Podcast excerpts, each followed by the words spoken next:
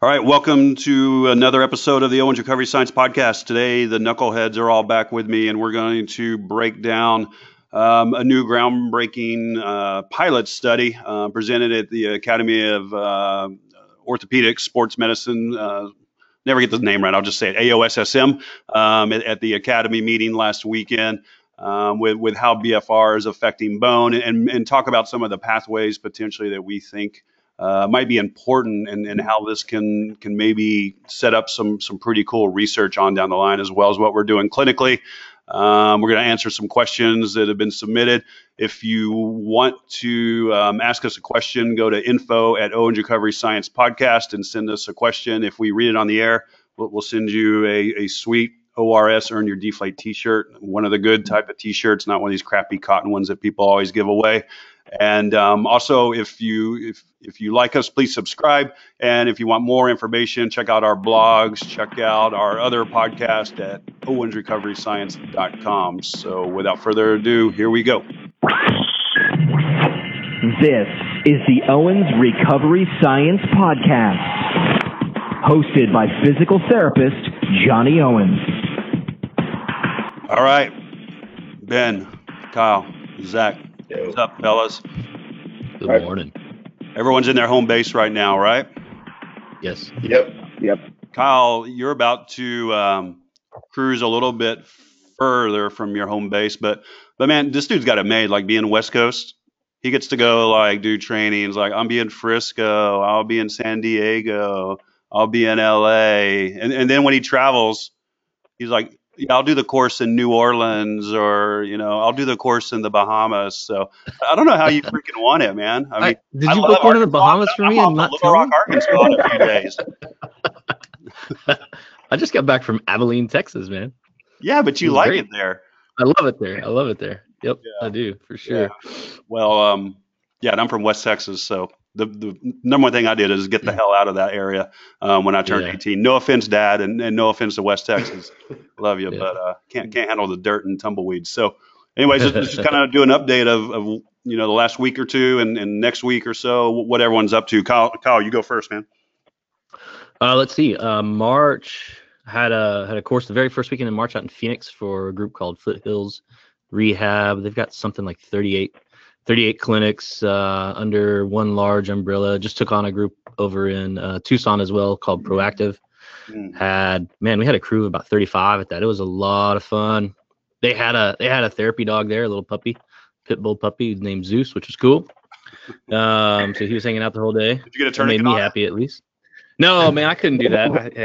These animal studies, you know how us Californians are. We kind of get a little cringy when you start talking animals and, you know. That's true. Whatever. You'll do it. You'll do it to your patients and older people. I don't care. Let's go for it. But you know, I start thinking about my dog when you start talking about putting fractures on beagles and stuff. So we had a special forces dog that was injured. Like one of the hero dogs, actually. Really? The dog had a reputation. And we were able to get a pediatric cuff. It was at I think it was out at Pope.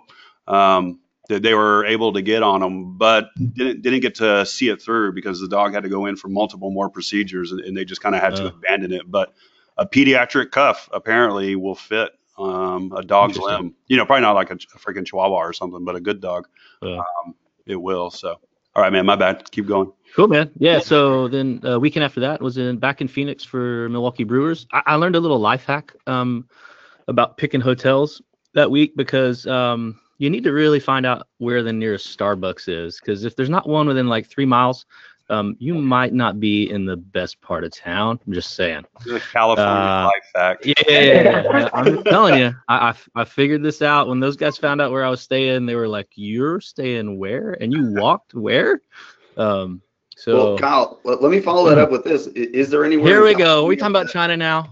No, is there anywhere in California that doesn't have a Starbucks within 3 miles? I don't know that. Not where I live. Okay. Yeah. I'm just saying, that was the thing that, in hindsight, I thought, oh, I could have looked at that. So, future reference. I learned in Tampa when I was out there with the Yankees, they drove me and dropped me off at my hotel. And if you pick a hotel and don't look where it's right next door to two strip bars, that's also not a good area. There you go. Yeah, that's a good another good little life hack. And the hotel seems to be used by a lot of people who like to frequent those places. So imagine so. Which is why you chose it? Or it was a total accident. So yeah, man, I had the Brewers and then had a week off. I was in Abilene last weekend, did a course at my alma mater, Hardin-Simmons University. Had some good Texas barbecue. They actually have a good barbecue spot in Abilene now called The Shed, which is excellent. And then leave tonight for Oakland to do the Oakland Raiders, and then quick trip, man, up there tonight, then back tomorrow night, and then clinic 10 hours on Friday. So looking forward to sleeping this weekend. Nice. Good. Yeah, now the Raiders were almost completely done with working with the entire NFL, which is sweet. I think we're like maybe one team shy, so I won't call that team out. But good stuff, man. So, Hardin-Simmons, the mighty tumbleweeds, right? That's exactly. One of the top football teams in Division 9A. Yeah. Zach, how about you, man? What's been up?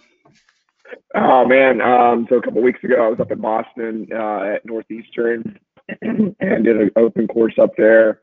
I had folks from Lake Placid Olympic Training Center. And then from Brigham and Women's Hospital, Mass General as well. It was pretty cool to talk to some of them about the BEAR trial with the ACL repair. Yeah, just presented, right? Just presented. Yeah. So one of the guys that was there actually treated a couple of the patients there. So it, from his standpoint and from what he saw, it looked like some of the outcomes were really good. So you want to expand on what the BEAR trial is? People that might not know. So it's the bridge enhanced ACL reconstruct or repair, and so instead of reconstructing it, literally what they do is they go in and put a sponge graft in with growth factors to literally kind of bring the two ends of the ACL back together instead of reconstructing it with quad tendon, patellar tendon, or an allograft. So from basically the trial that's going on up there, I think they're around 4 years in. They've already kind of done, from what I was told, they've already kind of done the pilot data on it, and then now they're wrapping it up into a randomized controlled trial with hamstring allografts or autographs. So yeah, the guy that I talked to, it sounded like things were really promising and coming along pretty well. Yeah, their session was actually right before the BFR session at the Academy meeting last weekend. So that would have been a good session to be on. Yeah, so there was that course, and then just last weekend went up to Pittsburgh to the Penguins training facility to do a private course with UPMC, and really cool with them. So we had people from pretty much all over central and western Pennsylvania in attendance there. I think one of the great things with that was their bringing BFR to more rural populations in Pennsylvania. So kind of about an hour from where I grew up now. It has multiple facilities with BFR. So it's pretty cool, to see that and branching out into kind of, you could say, an underserved population. Yeah, that's neat seeing it go that way. Yeah, what's that? I was going to say that Lemieux complex is pretty awesome. We got to go. Yeah, man. Yeah, it's pretty crazy. Like so the way that is one side is the Penguin side, and then the other side is the UPMC side. But it overlooks the rink. So when you're doing therapy, you can literally see the Penguins practice and whatnot. So and then this weekend coming up, I'm headed to Fort Campbell to work with the military folks up there. So should be pretty good. Nice. Yeah, that's awesome groups, man, from Mass General folks, Lake Placid, UPMC. It's funny, like, these trials now, when you get a big one, everyone wants you to come up with a sexy name, a sexy acronym, the BEAR trial, the MOON trial. So at UPMC, we have a massive, I think it's 27 sites are doing a multi-leg trial. It's not a BFR specific trial, but it's a multi-leg, aggressive versus non-aggressive. We have a part of it here with the DOD, and we were trying to come up with a name for it that was sexy. J.R. Gang was the guy who put this one out, because it's MLKI is multi-leg knee injury is what you normally say. So he wanted to call it the Milky Way. But it got voted down. No one wanted to go with the Milky Way. So we don't have a good acronym, man. We're still working on one, you know, because when you present, it better sound something cool like that. Ben, what about you, man? Yeah. Past few weeks, I've been in Ohio, and Troy, Ohio. Did a course over there, and then here fairly local in San Marcos with Texas Physical Therapy Specialists, and then just this last weekend made my kind of biannual trip to the Twin Cities. Was up in Minnesota, so still cold up there. I mean, that's a huge surprise to everybody, I'm sure. But yeah, it was still a bunch of piled up snow on the ground. I mean, we got, it was pretty when I was there. I got up into the, you know, kind of low 50s during the day, but it still had, you know, all these big snow piles on the side of the road, which was interesting for a Texan leaving 75 degree weather and going up there to snow piles. But yeah, it's I actually have my first weekend without a course this coming weekend. It's strange. I don't know what I'm going to do with myself. Yeah, I think all you guys are home. I'm the only one working this weekend. What the hell? I'm working. Oh, okay. All right. My bad. Yeah. Oh yeah, you're at Fort Campbell Monday, right? Yeah. Nice. Fort Campbell. Fort Campbell. Ben, where? Yeah. What's that, Kyle? It's Fort Campbell. Army. What's Fort Campbell? Yeah, Kyle. Any fort is typically Army base. Yeah. No freaking military dudes in your language. I have no idea. So what do we got? Forts or Army? Camp is a Marine Corps base. Yeah. Okay. That wasn't even an acronym. Yeah. No, y'all have a whole different language that I have no clue about. All right. So then, what's Navy? They're just out on the water. I mean, they don't typically have like something that comes in front. I mean, like Little Creek, you know, Dam Neck. Yeah. And then Air Force. What do they do? Yeah, there a lot of jokes might come from that, but and then from a Marine, so we'll be careful here. Yeah, but Fort Campbell's.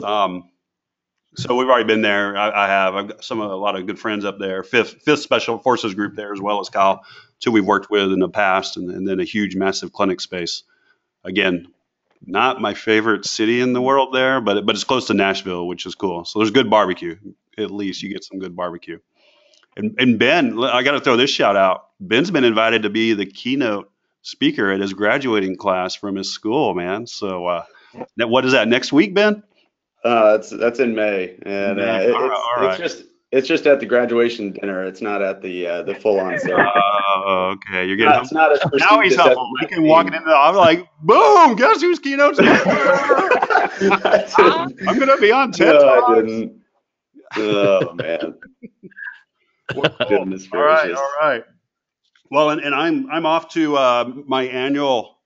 Well, I think you did it last year, Ben. But every year we do with the Arkansas Physical Therapy Association. We do a course out there, and majority of the proceeds go back to the Arkansas PT Association. So I'm there this weekend out at the Arkansas Medical School, which is good.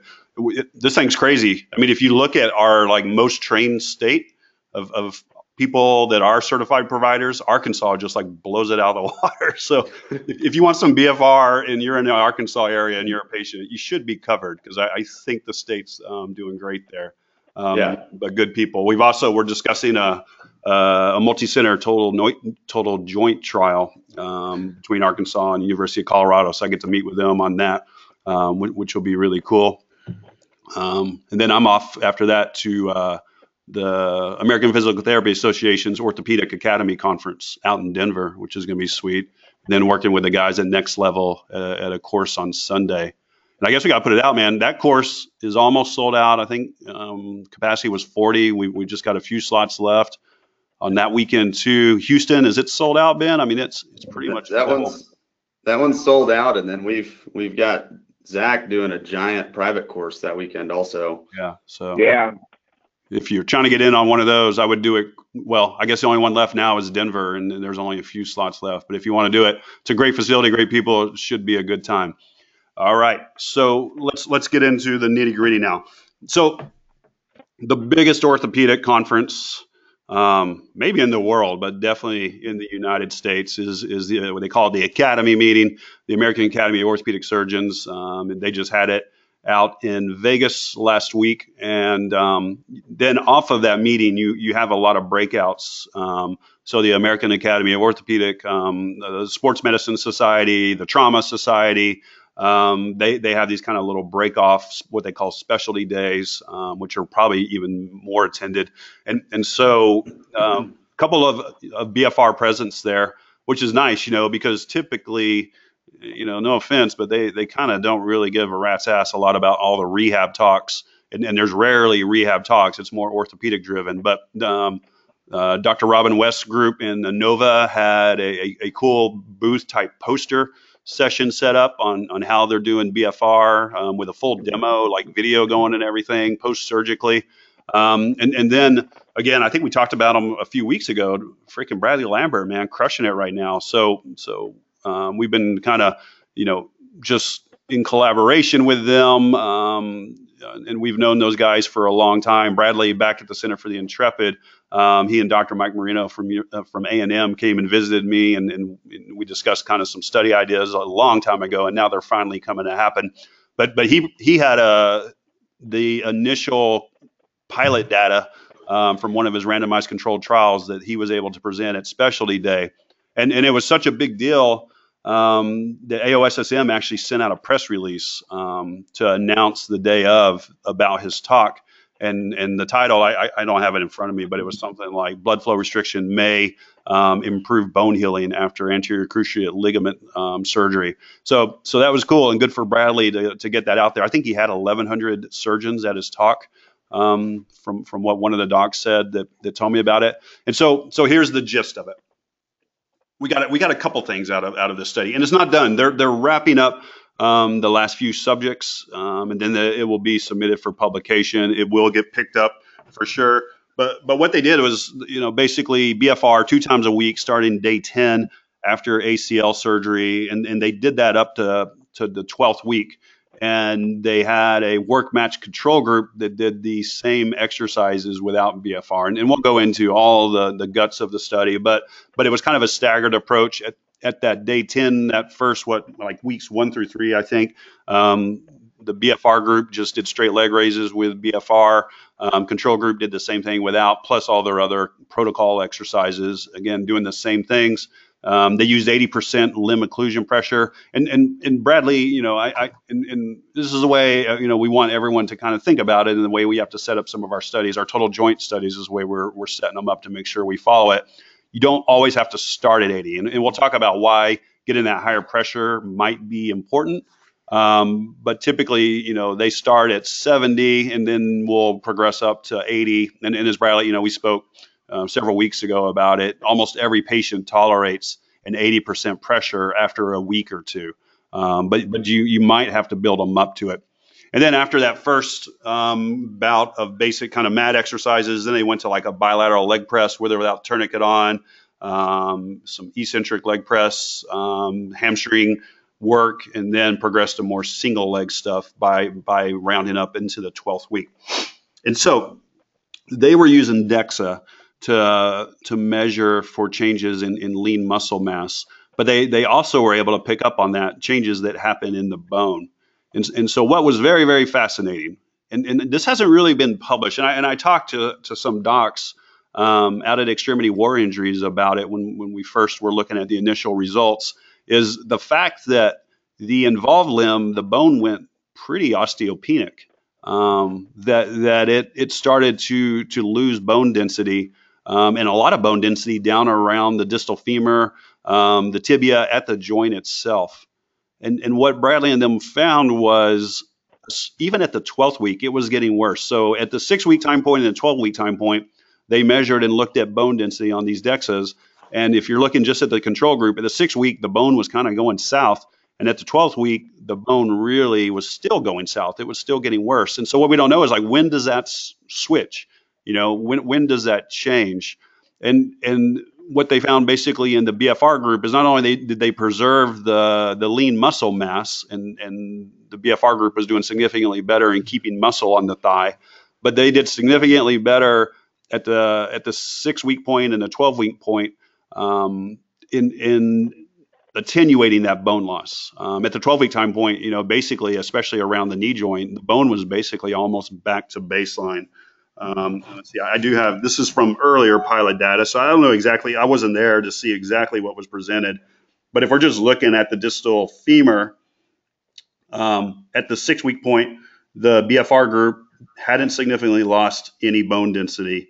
At the 6-week point, the control group hadn't, but at the 12-week point, they did significantly have a loss of bone density. So at 6 weeks, it looked like it was trending down, and at 12 weeks, the bone had significantly gone down if they didn't have the tourniquet on. Basically, at the 12-week time point, the distal femur in the BFR group looked like what the femur had looked like in the control group. And then the tibia, it was basically pretty much preserved almost at baseline in the BFR group at both 6 and 12-week time points. At 6 weeks, it was down, again, worse than the BFR group at the 12-week time point, but not significant in the control group. And then at week 12, significantly different between groups and significantly down in the control group. So this is interesting. That is something that we don't talk about, is the loss of bone that might happen post-surgically, just from limited use, maybe from something that goes on from the injury and surgery itself. So you guys have any initial thoughts from that? And the interesting thing is the whole thing was about preserving lean muscle mass. And now no one's even talking, that's almost like a no duh. We knew the BFR group would have more muscle and they didn't check strength in this. They checked functional measures. At 12 weeks, the BFR group was significantly better on their functional measures they did. But the bone is now what's got all the hot kind of press and everyone talking. So you guys, what are y'all's thoughts after that? Yeah, I mean, I think you look at it and it just kind of makes sense, right? So we go into this surgery. Typically, even if your weight bearing is tolerated, you're in an altered weight bearing status. You're not going to evenly distribute weight through that limb. And then the other thing is too, when it comes to loading, I mean, everything we know about bone is it's kind of load dependent, right? So we have to put load through the bone, and post-operatively, we can't put load through the bone. So yeah, I mean, it just, seeing it now, it's kind of like, yeah, this makes perfect sense. Like, we absolutely would anticipate to see this. And I think the thing of it is too, it's just like you said, at 12 weeks, the control group is still going down. Yep. There's no reversal at 12 weeks. And so now the thing of it is how much longer does this go down before we start to see the actual reversal and start to build bone mass back up? Right.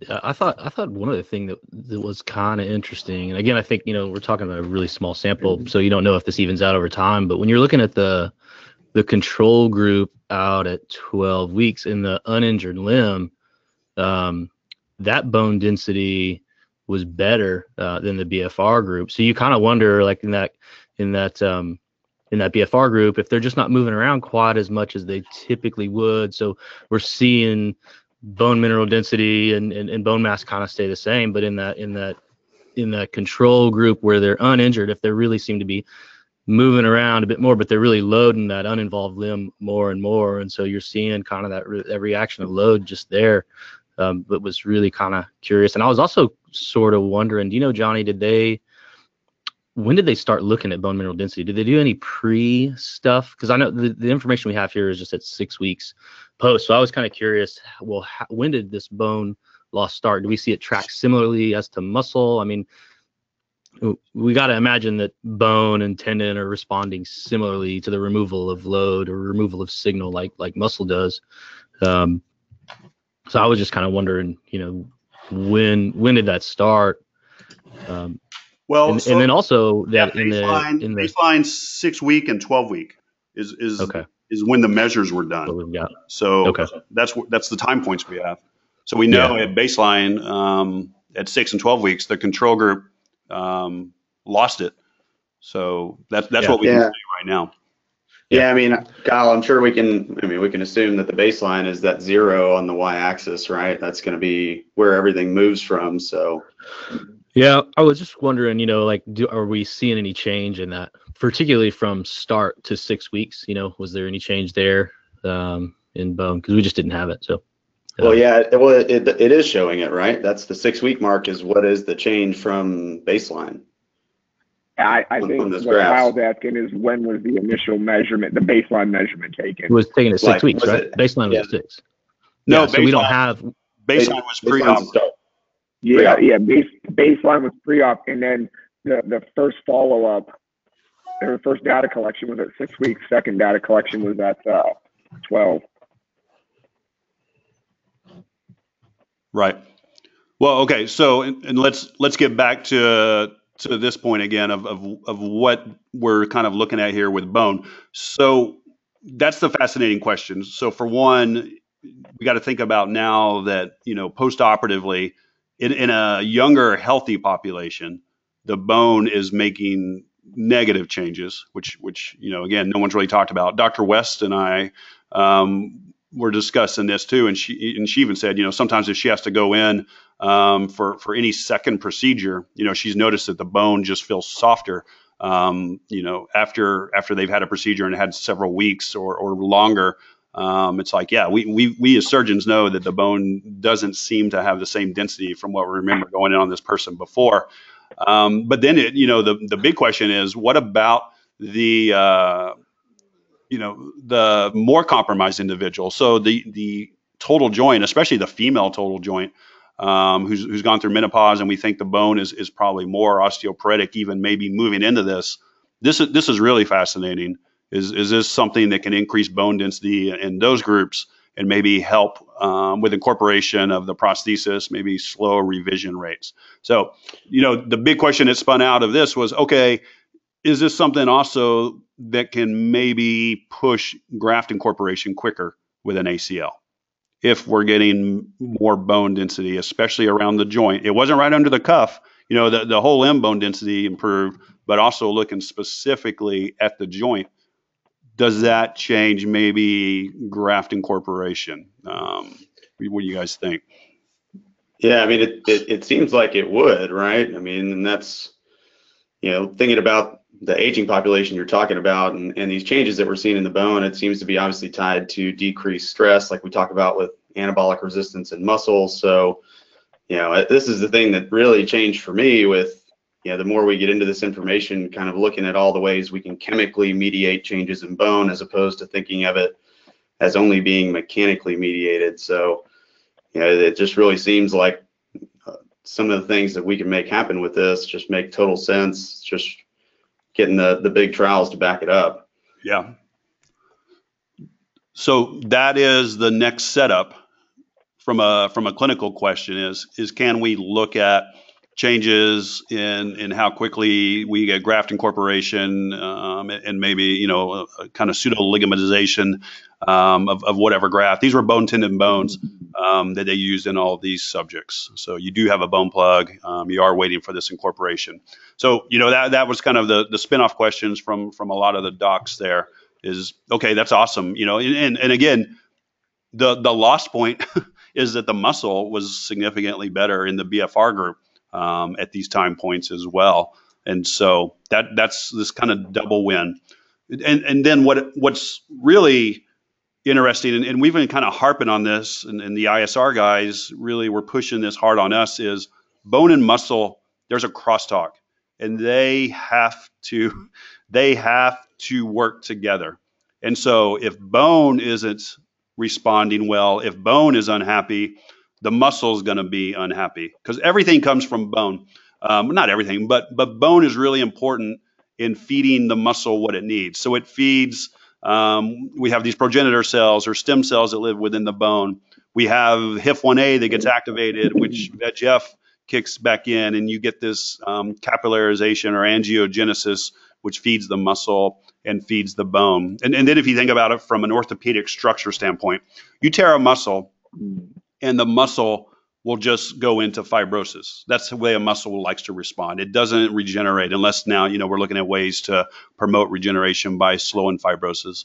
You tear a ligament and the ligament will not do a direct heal. We're looking at the BEAR trials using patches, or you have to actually go in and just create a new ligament. You completely tear a tendon. The tendon does not heal right back. But you can have a pretty significant break in a bone and the the thing the bone does is like, I'm going to heal this mofo, right? So it will go in and it will heal itself. And not only does it heal itself, it comes back and heals itself bigger and stronger. You get a callus formation that's bigger than it was before. And so bone is very good at taking care of itself and healing because it has a lot of other things that it needs to do. If the bone is osteoporotic or is having to worry about itself, does that compromise what it's given up to the rest of the muscle itself to get muscle back into a good place? You know, Brad wanted us, he said, you know, that's the thing that he was really bummed about is he didn't get to speak on the muscle bone crossover or the crosstalk. That's so important and where this might really be kind of more groundbreaking because, you know, you only get 10 minutes at these talks. So I think that's maybe going to be more fascinating is we can't just look at muscle or bone. They go together and maybe a happy bone makes a happy muscle. Yeah, I mean, I agree with that. And I think the conversations we've had kind of off this podcast is it looks like a lot of these, you know, cellular responses that we need for remodeling of tissues in general, talking about, you know, all the tissues you mentioned, you know, seem to really stem from the bone, you know, everything from those, you know, hematopoietics that differentiate the different cells to the macrophages to, you know, that HIF1A and angiogenic response. So it looks like the bone is obviously a key player for everything that's happening around it. Right. And we have bone data, but it's not a great clinical model. So if you say, well, is there any BFR, you know, mechanistic data that supports its effect on bone? There's animal models out there that have shown us that, but you know, they're on a beagle, they're doing BFR or putting tourniquets on these dogs multiple times a day. And you know, these are older studies in JBGS and JOR, which show that we do get union in the tourniquet group and the non-tourniquet group. These are pretty big osteotomies they put on the beagles. They had non-union. And then mechanistically, we can say, okay, well, there's all these factors. We talk about this in the course, you know, interstitial fluid flow, the pressure between bone and muscle. There's this crosstalk. So the tourniquet might restore that where it's almost like a weight bearing. If you take a rat and hold it up by its tail, interstitial fluid flow is going to drop down, and that's why you demineralize. That's you know, the whole NASA problem with non-weight bearing. And then growth hormone, we can get a growth hormone response. We're still trying to figure out everything growth hormone might do clinically that's helpful, but there's receptors for GH on bone, which can also help when positive bone changes. Bone-specific alkaline phosphate goes up in BFR groups and heavy lifting groups, but not in the light lifting groups, and that might be directly related to myostatin going down, which we've seen in BFR trials. We can make myostatin go down. And then maybe, again, one of the more powerful ones is VEGF goes up. It looks like when you go put a muscle into hypoxia, and whenever you put a muscle into hypoxia, when VEGF goes up, that's also a significant bone healer. So mechanistically, it's there. The problem is then you're trying to translate from animal models. Now we can say, well, this is very clinically easy, right? 10 days out, which is when most of us are starting BFR. Some people started earlier, some people started later, but for these routine ACLs and things like that, 10 days out and up to the 12-week point, twice a week, very clinically doable. And you've preserved the lean muscle mass and you've got the bone almost to baseline. Then it's a nice transition off of that. So I think that's a nice setup is it's actually a clinical model where we're not like, well, damn, how do we translate this from a frickin' rat to it? And so that's what's beautiful right now is we have these clinical models coming. Right. I mean, that's only slightly easier than what they did in the Hewitt study for the beagles with the osteotomy. I mean, they did the intermittent pneumatic compression 5-minute rounds, and they did it 100 times a day for 8 weeks. Yeah. Yeah. And you're like, hey, it looks like it works for bone. And, you know, everyone's like, well, how the hell are you going to repeat that? And that's a you know, over 10-year-old study. And that's probably why everyone just kind of looked at it and kind of ignored it. But you can't ignore that. Okay, there's something there. Pathway wise. Yeah, we just need people to walk around with a tourniquet on their leg and, you know, tourniquet in a backpack, and it just inflates off and on throughout the day. And yeah, well, there you go. Don't hold your, I mean, I'm not gonna say don't hold your breath. You never know the way things are going, man. Right. So you guys have basically what you did with your wrist, right, Ben? Yeah, I mean, that's the way I approach my wrist. I hope the doc isn't listening right now with my my scaphoid fracture that I was supposed to do nothing with for. You just did that to just do your own little experiment. We know how this actually went. Well, yeah, I mean, it was kind of like that Alfredson's tendon protocol where you just try to rupture that freaking thing, and oh, what do you know, it got better. Yeah, I mean, after the last, scaphoid fracture I had where I was 10 weeks in a spica and everything, went to trash, and it, that wrist didn't feel good for about a year and a half afterward. I figured, what's it going to hurt to provide a little extra stimulus? So anecdotally, it felt better, healed faster. You said spica, and it just triggered me a little bit because when I took the board exam after PT school, there were at least 5 questions about a spica. And we at no point during my education covered spica. And I just chose that by chance because I thought, well, it's got to be that process of elimination. And I mean, I passed, so I guess I did okay. Well, I don't know that we ever I don't know if we ever talked about it in school, but I've been injured enough in my life. I seem to know what these things are. So any other parting thoughts on this study where you think we should see research moving with it? Anything from y'all's side? Yeah, I think go ahead, Ben. All right. I was just going to say, I think it's obviously it'd be great if we could get some sort of animal model where they can actually look at, the incorporation of the graft or how that graft heals with the bone tunnel and things like that. If we're actually getting significant change there, because you're never going to go back and do that in a human. So actually seeing what the difference is for healing in the joint would be fantastic. Well, but I think you can in a human through imaging. Right. So that's doable. It's expensive, but right. But the best thing about this is now we got pilot. And so that's always a question when you're writing these grants proposals. It's always like, show us your pilot. Well, now we've got it. And I'll say there's and it wasn't 100% directly related to this, but we're going to have more. So the DOD just funded a stress fracture trial last month. John Mason is the PI on that.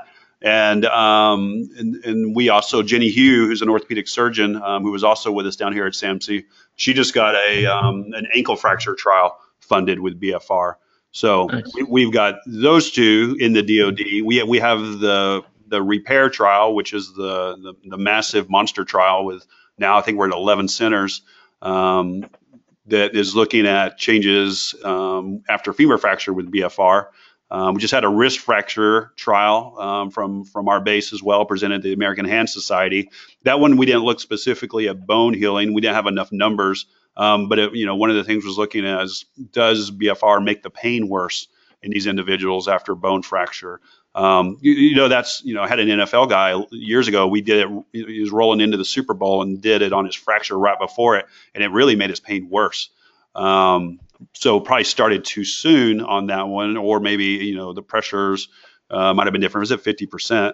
But this one we showed at this Hand Society meeting, the pain was significantly down in the BFR group in these wrist fracture. And these were elderly wrist fracture individuals. And their functional scores were all significantly better in the BFR group. So a lot of bone will probably be borne out in BFR trials moving forward. So I think it's going to be something that's very interesting. And again, that's what's awesome. If we as rehab professionals can kind of say, look, these bone injuries, we can see them in the clinic and we have something that might be a positive change. It might help with bone healing rather than spin your wheels. I mean, like these freaking stress fractures, we have tons of them in the DOD.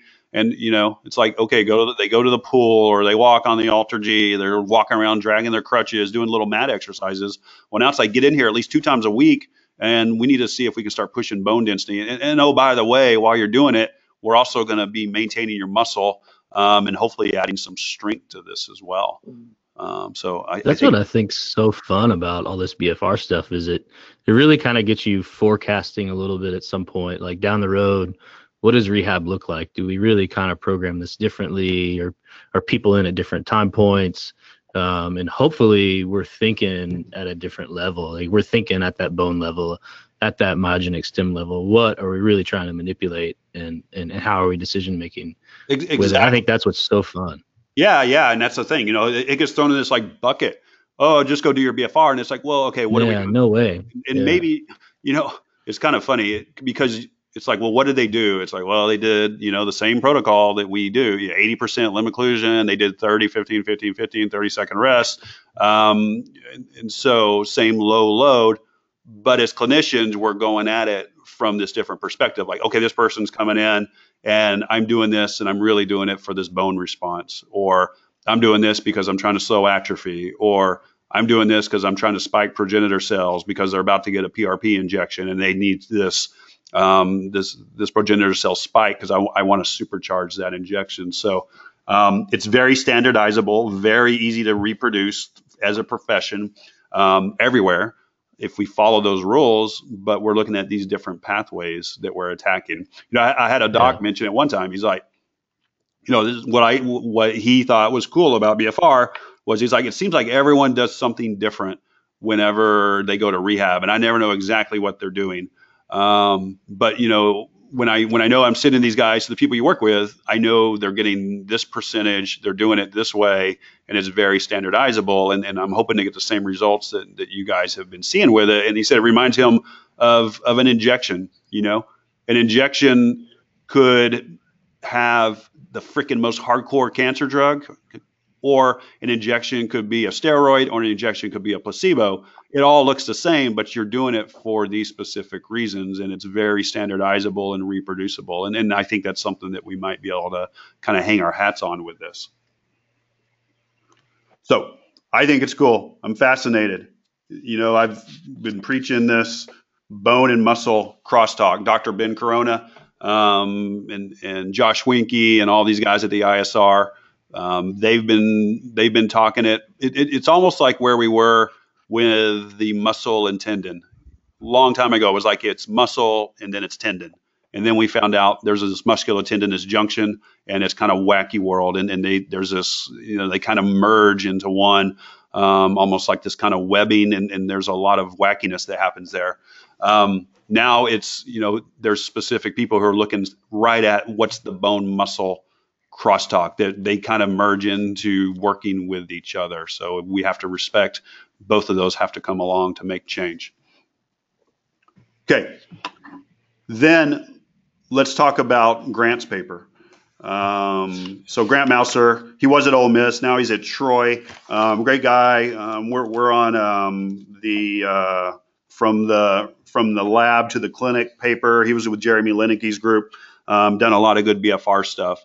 So what he's looked at recently in a paper was, does low pressure, 40% limb occlusion pressure, arterial occlusion pressure, personalized tendon or tourniquet pressure, whatever you want to call it, does it create the same response at the vascular level for a positive effect as a higher pressure, 80%, or lifting heavy, 70% of 1RM. So have you guys read that one? Anybody want to kind of break it down of what Grant found?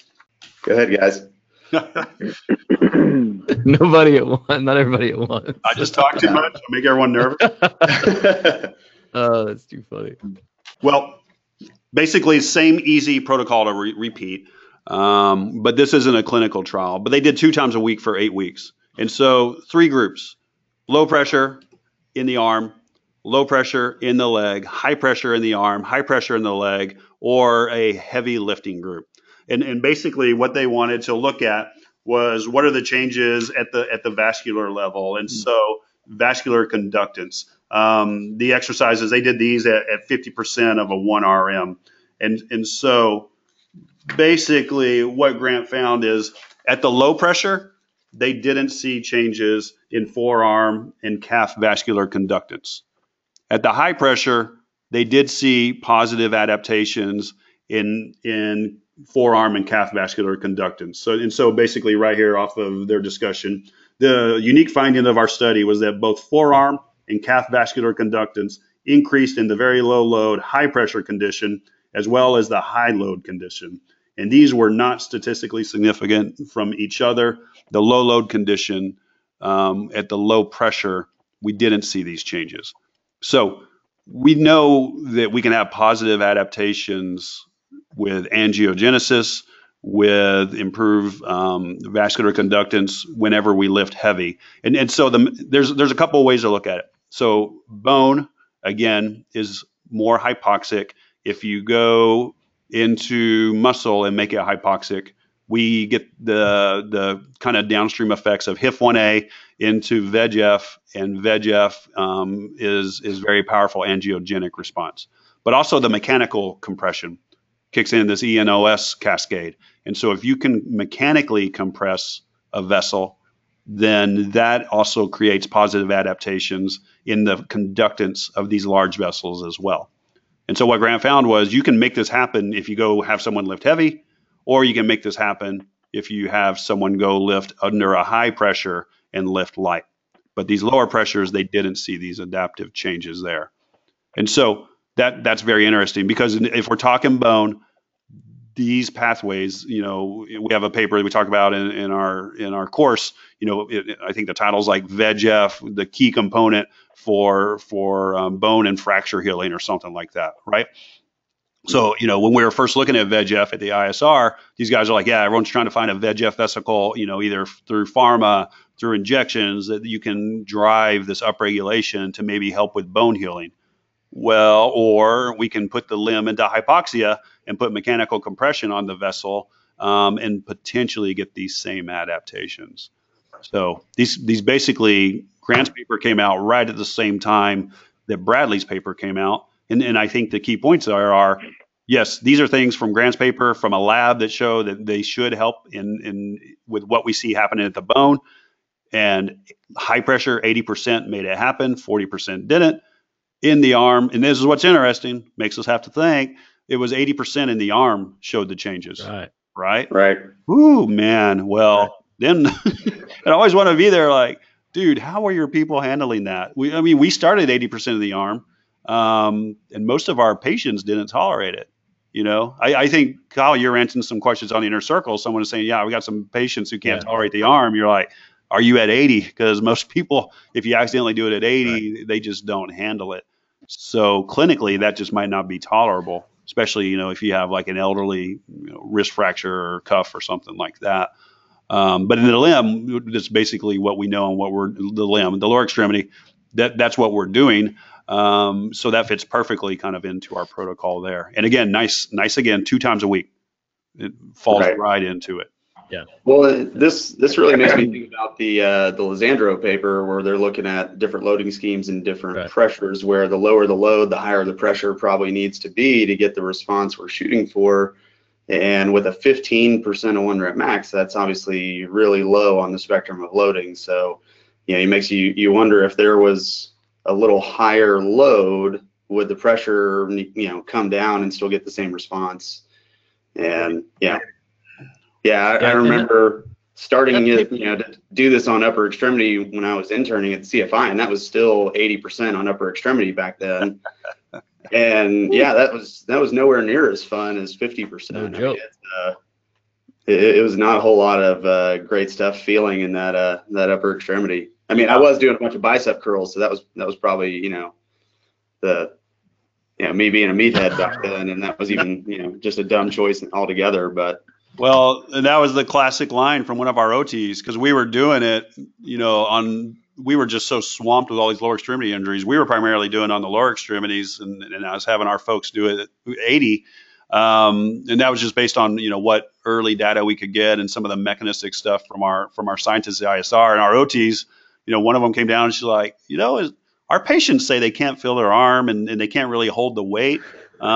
Is that what y'all are seeing with the leg? And I was like, no, I think this is a problem. So we kept taking the numbers down, and 50% seemed to be doing just as well from our pilot data as 80%. Jeremy's group had a paper that showed from a strength and hypertrophy. I think it was strength and hypertrophy. I can't remember. But yeah, it was, you know, 40 did just as well as 90 in the upper extremity. The lower extremity seems to be different. But I was trying to remember, and to kind of keep that clinical context, I was trying to remember the load they used in that paper. I was about to ask that, so I'm glad you brought that up. Was it 20 or 30%? I don't remember. I think, I mean, their typical is somewhere in that 20 to 30%. Yeah. I mean, it may be up to 40%, but not higher than that. And there was, you know, what, 40 to 50% pressure was just as good as just 80 to 90%. Yeah, for musculoskeletal activity and strength and hypertrophy. Yeah.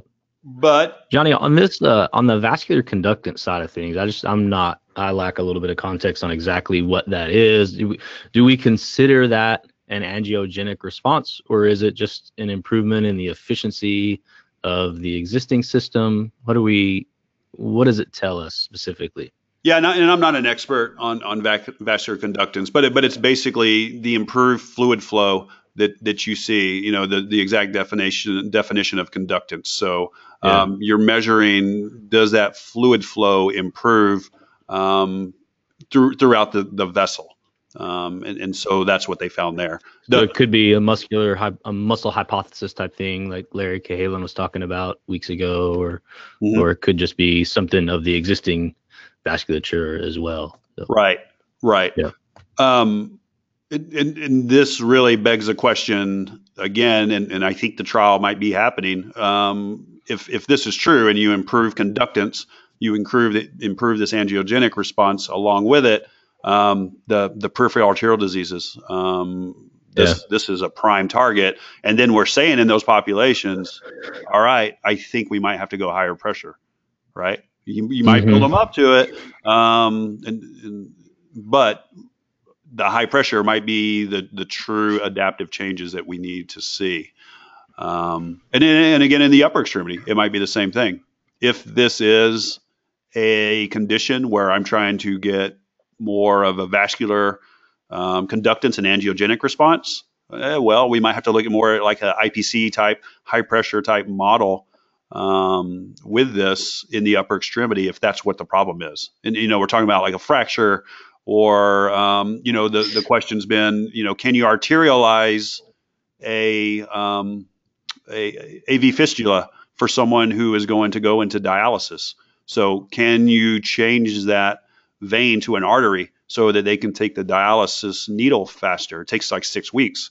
Well, can we increase pressure and get a response faster so that it arterializes quicker, so someone who really needs dialysis can get that AV fistula to arterialize faster? Or, you know, something like, you know, a scaped fracture that has a slower healing response, and there's this angiogenic issue.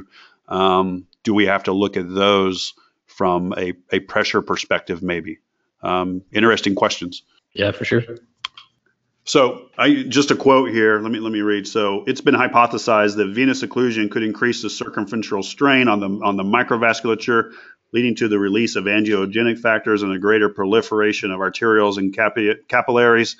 That vascular adaptation occurred only in the high pressure group at 80% arterial occlusion pressure, and not the moderate 40% AOP or the no pressure group. So I forgot to throw in, they had a zero pressure group as well. Groups tells us the following: at 15% of a 1RM is itself not mechanically able to cause an increase in angiogenic signaling sufficient to bring about adaptation. 15% of a 1RM combined with moderate 40% of AOP is not able to increase circumferential strain to a degree that would bring about adaptation. These conclusions hold for both the upper and lower body. Here's my favorite part from this paper. Past research investigating the ability of intermittent venous occlusion to treat peripheral vascular disease, as seen with uncontrolled diabetes, may need to be re-examined. And he freaking cites a BFR paper from 1937.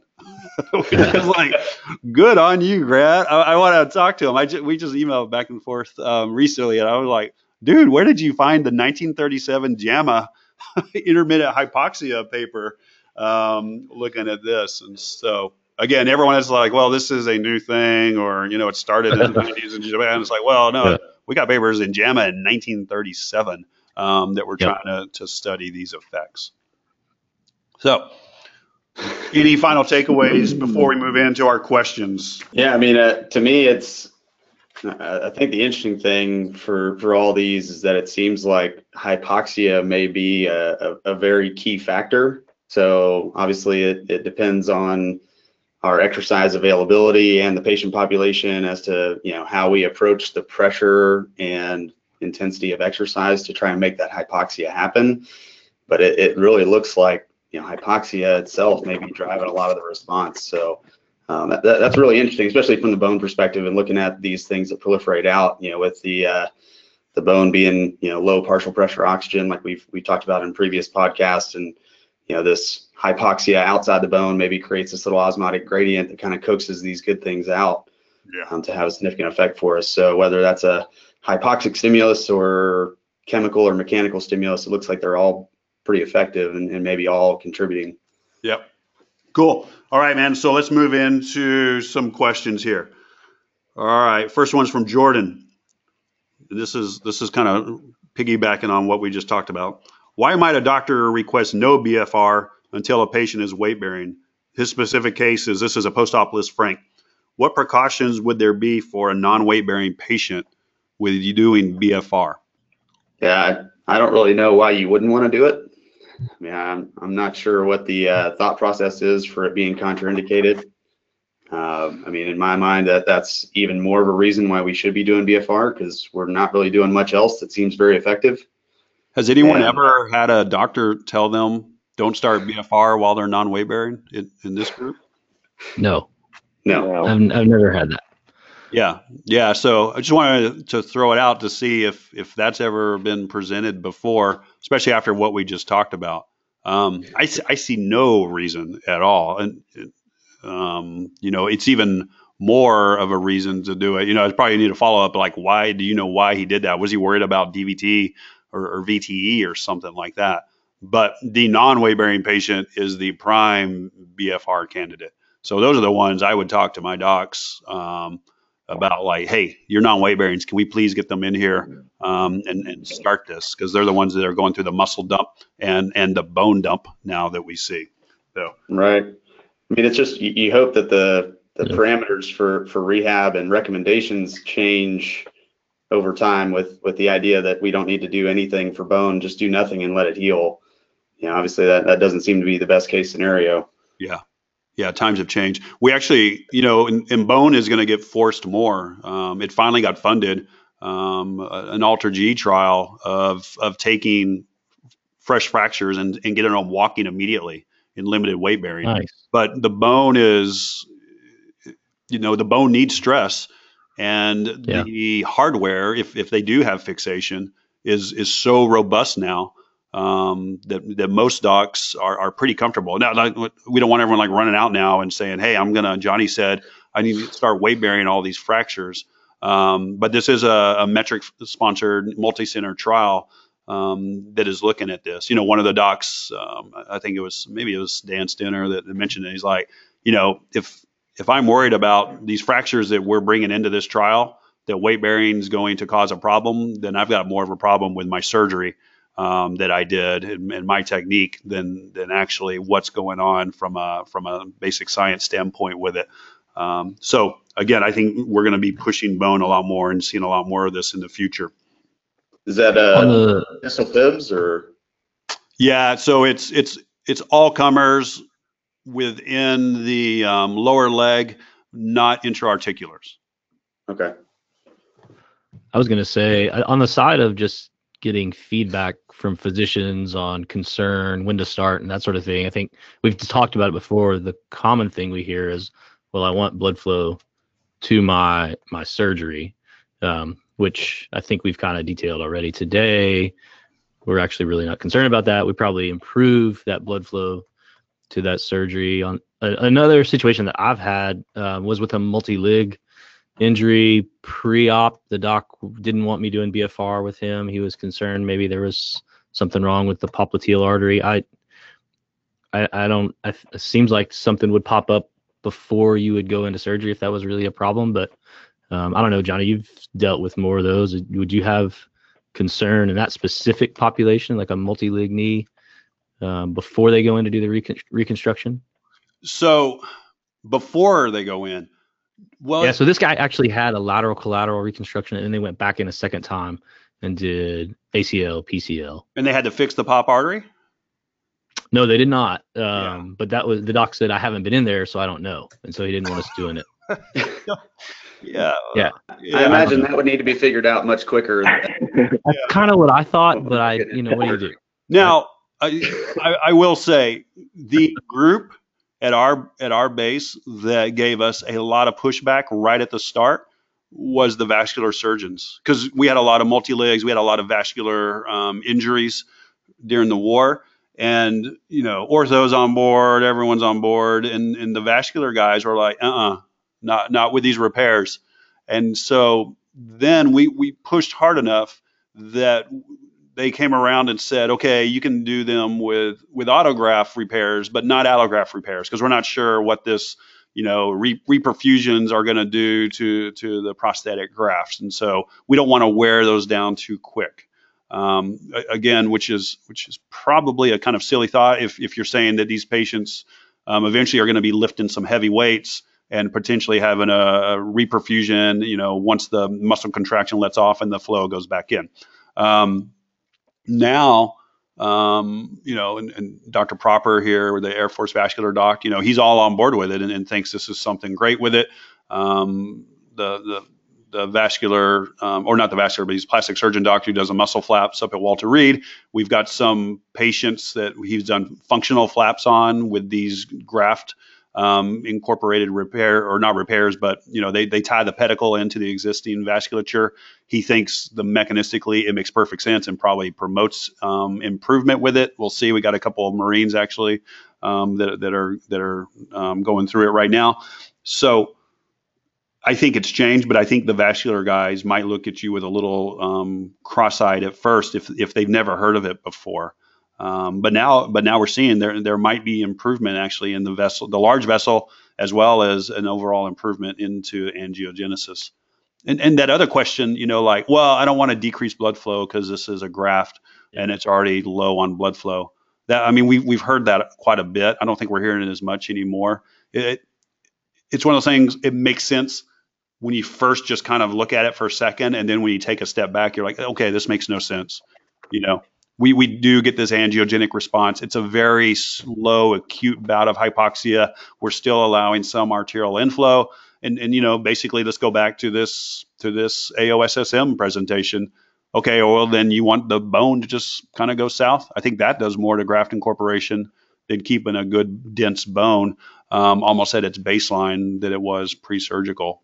So, yeah, we'll see. Hopefully with these vascular trials, one of the plastic surgeons I talked to, I think I mentioned to you guys, he was talking about he ischemic preconditions his muscle flaps by holding the artery for a little bit and releasing it with his fingers, and holding it for a little bit and releasing it to create this hypoxic effect to ischemic precondition the flap before he puts it in, that's a really cool way to go about it. Most of us are never going to get that kind of BFR on someone, but I think these guys are now looking at it like, okay, these little short bouts of hypoxia seem to be maybe powerful for what I want to do.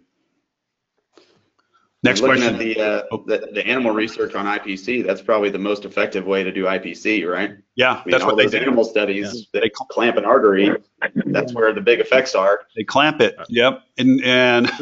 There's a paper like, why aren't we seeing the changes in IPC that we see in the animals in the human models? A lot of the human models are showing changes. Some of them aren't. And there's this kind of debate, like the animals, it just seems to spare the heart. What's the deal? I think we mentioned it. There's a freaking fatal flaw in these IPC studies. And the fatal flaw is they are using a standard pressure. And it's crazy. We discussed this. I don't know if you guys were with us. I forgot where it was, but it's like, it feels like the IPC studies are where BFR was like a decade ago. Okay, guys, now we got to bring this around and start standardizing it. My LOP is between 280 and 300 in my leg. And so if you use 220 on me, which is what everyone uses, I'm still not at hypoxia. The animal models are, you got to completely occlude it. And that seems to preserve the heart, the kidney, the liver, the brain. It does all this stuff. If you did it on me, I'm at partial occlusion. So I'm probably not going to get the same effect. Right. And so I don't know if y'all caught this, but in the introduction for that Grant Mouser paper, it says the application of a single pressure is almost guaranteed to provide a different stimulus to each research participant. Yeah. It's like. Yeah. Yeah. Okay, that's so interesting. Huh. And it's like, duh, you know, no, duh from, yeah, from this exactly, side. We've been preaching that forever. And that's the thing, you know, there'll be a paper that comes out. It's like BFR does not work for, you know, whatever. And it's like, okay, standard pressures. You used a pump up thing. So even if you got it to a pressure, it probably was only there for the first rep and then it just went down. So that pressure wasn't maintained. And so you can't compare that. It's just silly at this point now. And everyone's like, well, but some papers have shown that it does have, yeah, some of them will. There's going to be some who that, yeah, that was full occlusion. For me, it wouldn't be. For a lot of subjects, it wouldn't be. For some people, it's too much, you know, I think my patient deserves more than some.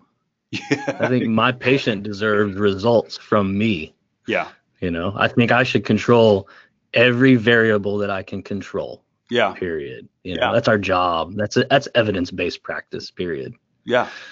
That's where we need to step back and look at all this stuff. I mean, even with the ACL stuff, I was having a talk at one of the conferences with a bunch of docs about it. You know, the academy meetings here, you know, here's some of the things that they're looking at, like, does an anatomic graft replacement, you know, do the same as a non-anatomic?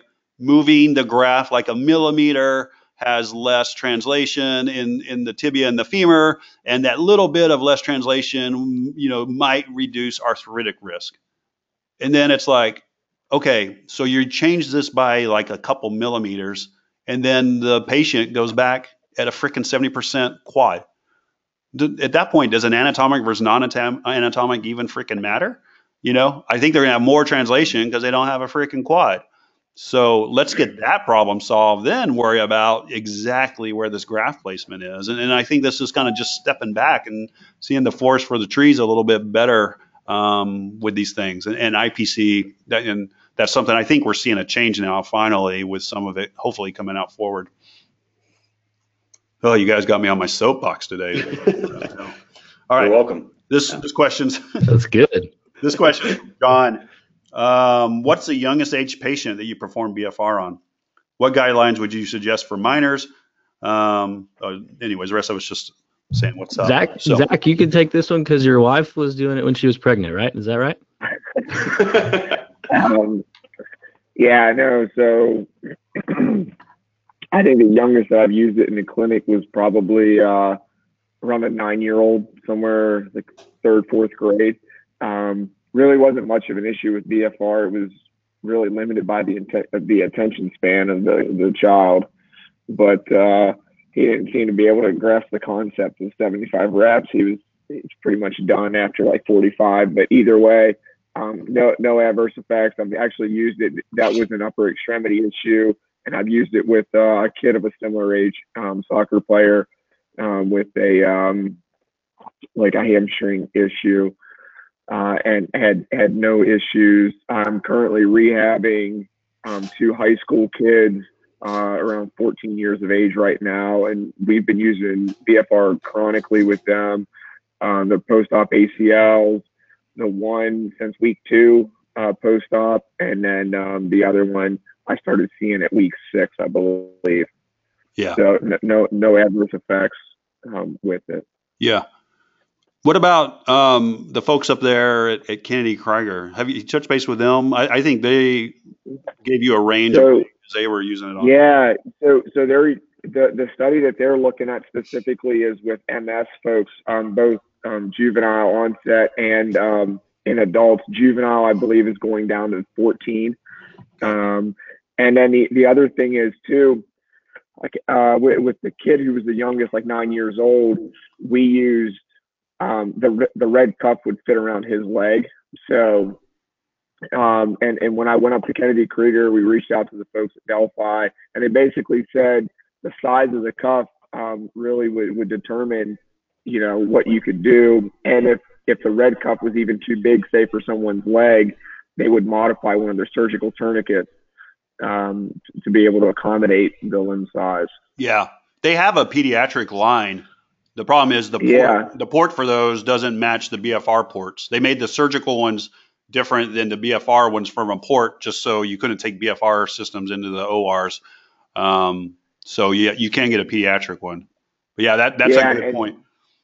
And they told me prior to going up there that the I think it's like a week turnaround, so it's a pretty quick turnaround. So, you know, if it's someone that you have like a new eval and you're like, man, hey, just none of the cuffs will fit, you know, they can turn it around pretty quickly. Yeah.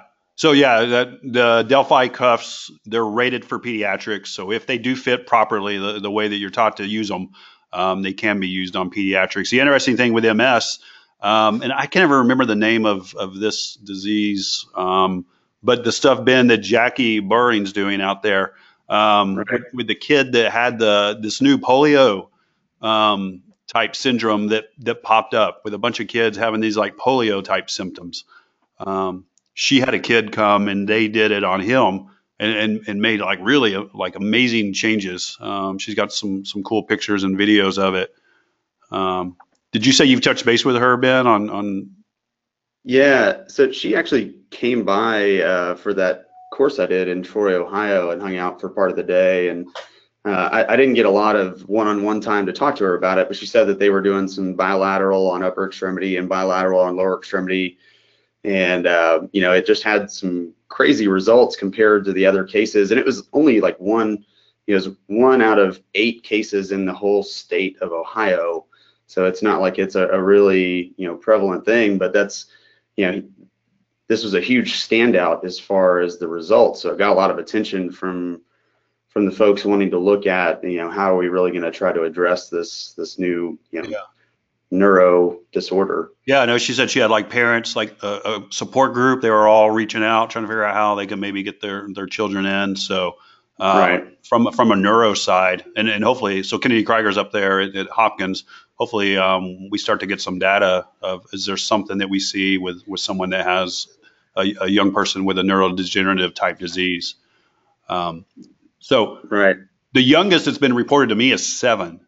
I think out in LA, that I just don't know how you can get a freaking 7-year-old to tolerate it and do it. I mean, so we don't think there's any downside to it other than like you said, Zach. I mean, I've done some goofy stuff with my daughters with it just because they always want to try it, and they start freaking out as soon as we get start doing the LOP Doppler reading on them. So Yeah, it was predominantly just more of like an attention span issue. You know, we're doing the same exact thing for, you know, 6 to 7 minutes, and I want to, you know, it would during the rest periods they would just wander off and try to go do something else, and it's like, man, we got to finish this. So when they walk off, do you just increase the pressure, take it up higher? Yeah, lock them in their tracks. It's like timeout. We just leave the cuff inflated until I feel like deflating at that point. Yeah. Well, yeah. I trying to put some parameters to this. You know, I think, you know, has anyone heard of any kind of safety issues or anything like that? I mean, I've never heard of anything, and it seems like it's all just tolerance.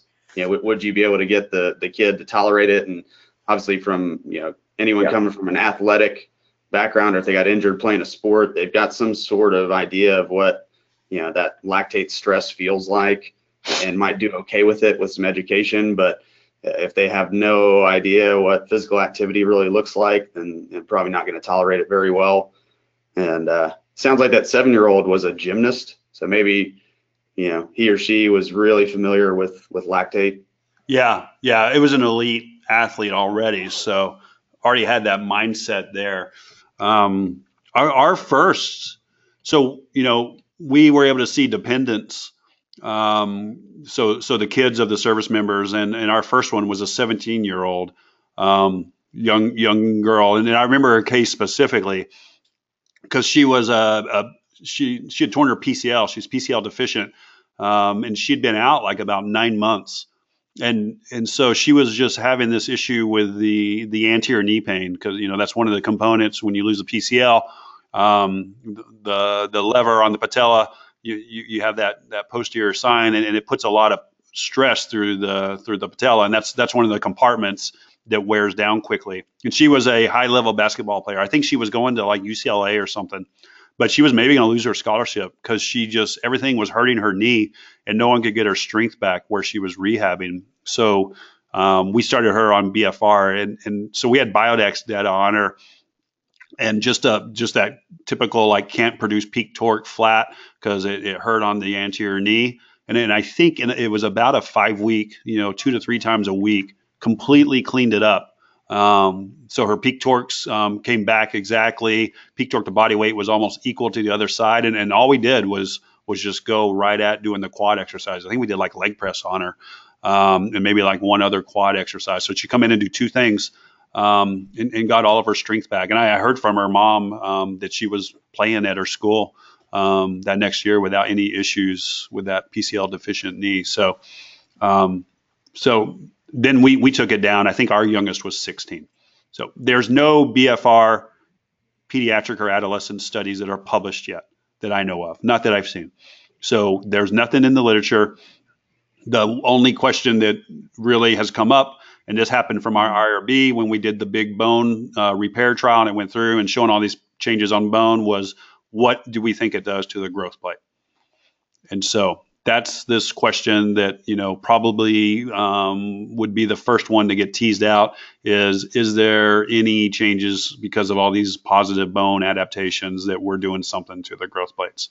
I don't think there would be anything, but that might be an animal model that's done first to just see what happens. I think I've mentioned it before. Baby goats would be what we'd use because their physis fuse in like 6 weeks. So that's all we have on that. But yeah, if you got a young'un, make sure, number one thing, make sure mom's on board. Always, always, always. So don't just go blast someone's kid. Make sure mom's on board. But we have a lot of folks that are doing it, especially in the high school, middle school kind of ages. Anything else, you guys? I think we covered it. Good. All right. Well, once again, I bogarted all the conversation. I'm good at that. So, all right. Well, thanks. Again, if you want more information, we're at www. Oh, wait, I don't have to do the www part, right? I can just say, just use the interweb, the Google, and put in owensrecoveryscience.com. If you haven't gone to one of our courses, we'd love to have you. We have a ton. Now, just throw it out there, too. We just did one in Barcelona.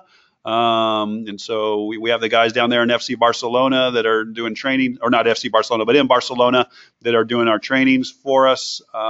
Just finished up a week with Susan from Canada, going all through Taiwan. And so our kind of hub now is in Taiwan for trainings in Asia. So check our website if you want to do any trainings. And again, if you like us, please subscribe and go on to the Orange Recovery Science Podcast and give us a rating if you don't mind. All right? All right, fellas. Get to work now. Get your asses to work. All right. Later. Thanks for listening to the Owens Recovery Science Podcast. Owens Recovery Science is a single source for PTs, OTs, ATCs, DCs, MDs, and other medical professionals seeking certification in personalized blood flow restriction rehabilitation training. Find them online at owensrecoveryscience.com.